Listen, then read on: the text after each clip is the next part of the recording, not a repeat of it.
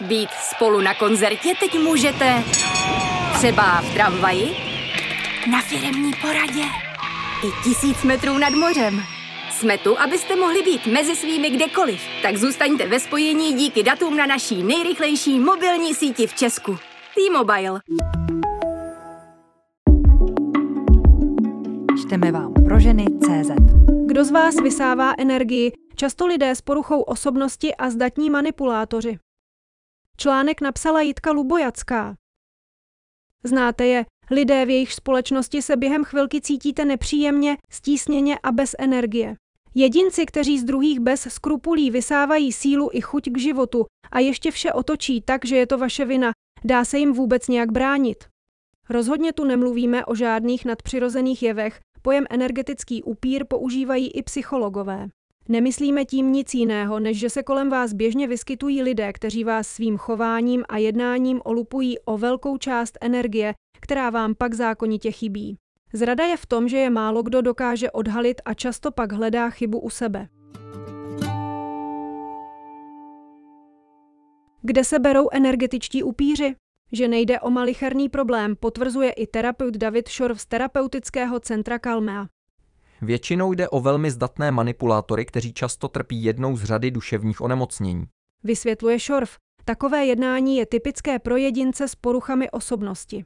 Tito lidé se umí velmi obratně vžít do role oběti, které svět ubližuje, ačkoliv oni přece všechno dělají správně.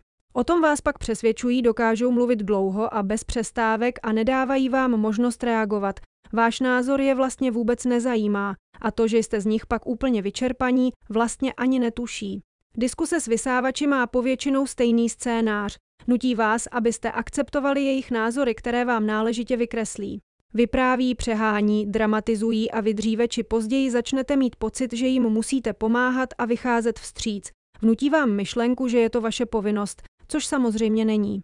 Podle Davida Šorfa je jediné, co opravdu musíte ve vlastním zájmu udělat, naučit se jim bránit. Jak? Za prvé, nepřistupujte na jejich hru. Vysávači energií jsou kvůli vysoce vyvinuté schopnosti manipulace schopni všechno, co se jim děje, vidět pouze z negativního hlediska. Pokud jim ale vysvětlíte, že každý člověk má v sobě hodného a zlého vlka a že se každý může rozhodnout, kterého bude krmit, podaří se vám jejich negativitu spochybnit. Upíři nemají pozitivní pohled na svět rádi a vaše sluníčkaření je většinou odradí od dalšího vysávání. Nebudete pro ně totiž to správné médium, na kterém se mohou vyřádit. Za druhé, vsaďte na pozitivní linku.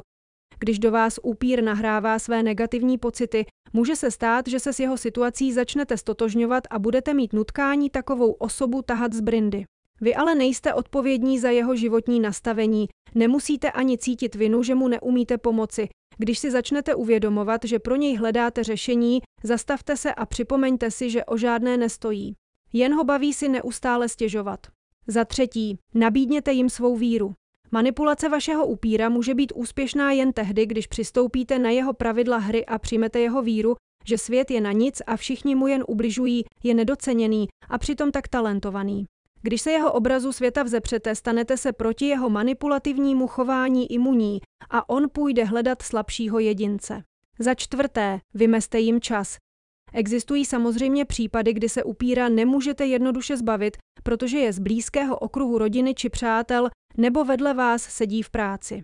V takovém případě se naučte hned na začátku konverzace určit, jak dlouho si s ním budete povídat, vymluvte se na další povinnosti a pak se nekompromisně rozlučte nebo zaberte do svých povinností. Za páté, naučte se stupňovat své odmítání. Pokud se upír domáhá vaší pozornosti, naučte se říct věcně, ale rázně ne.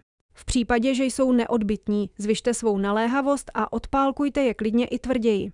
Pomůžete jim i tím, že jim doporučíte návštěvu psychologa nebo psychoterapeuta, který jim bude schopen problém identifikovat a najít řešení.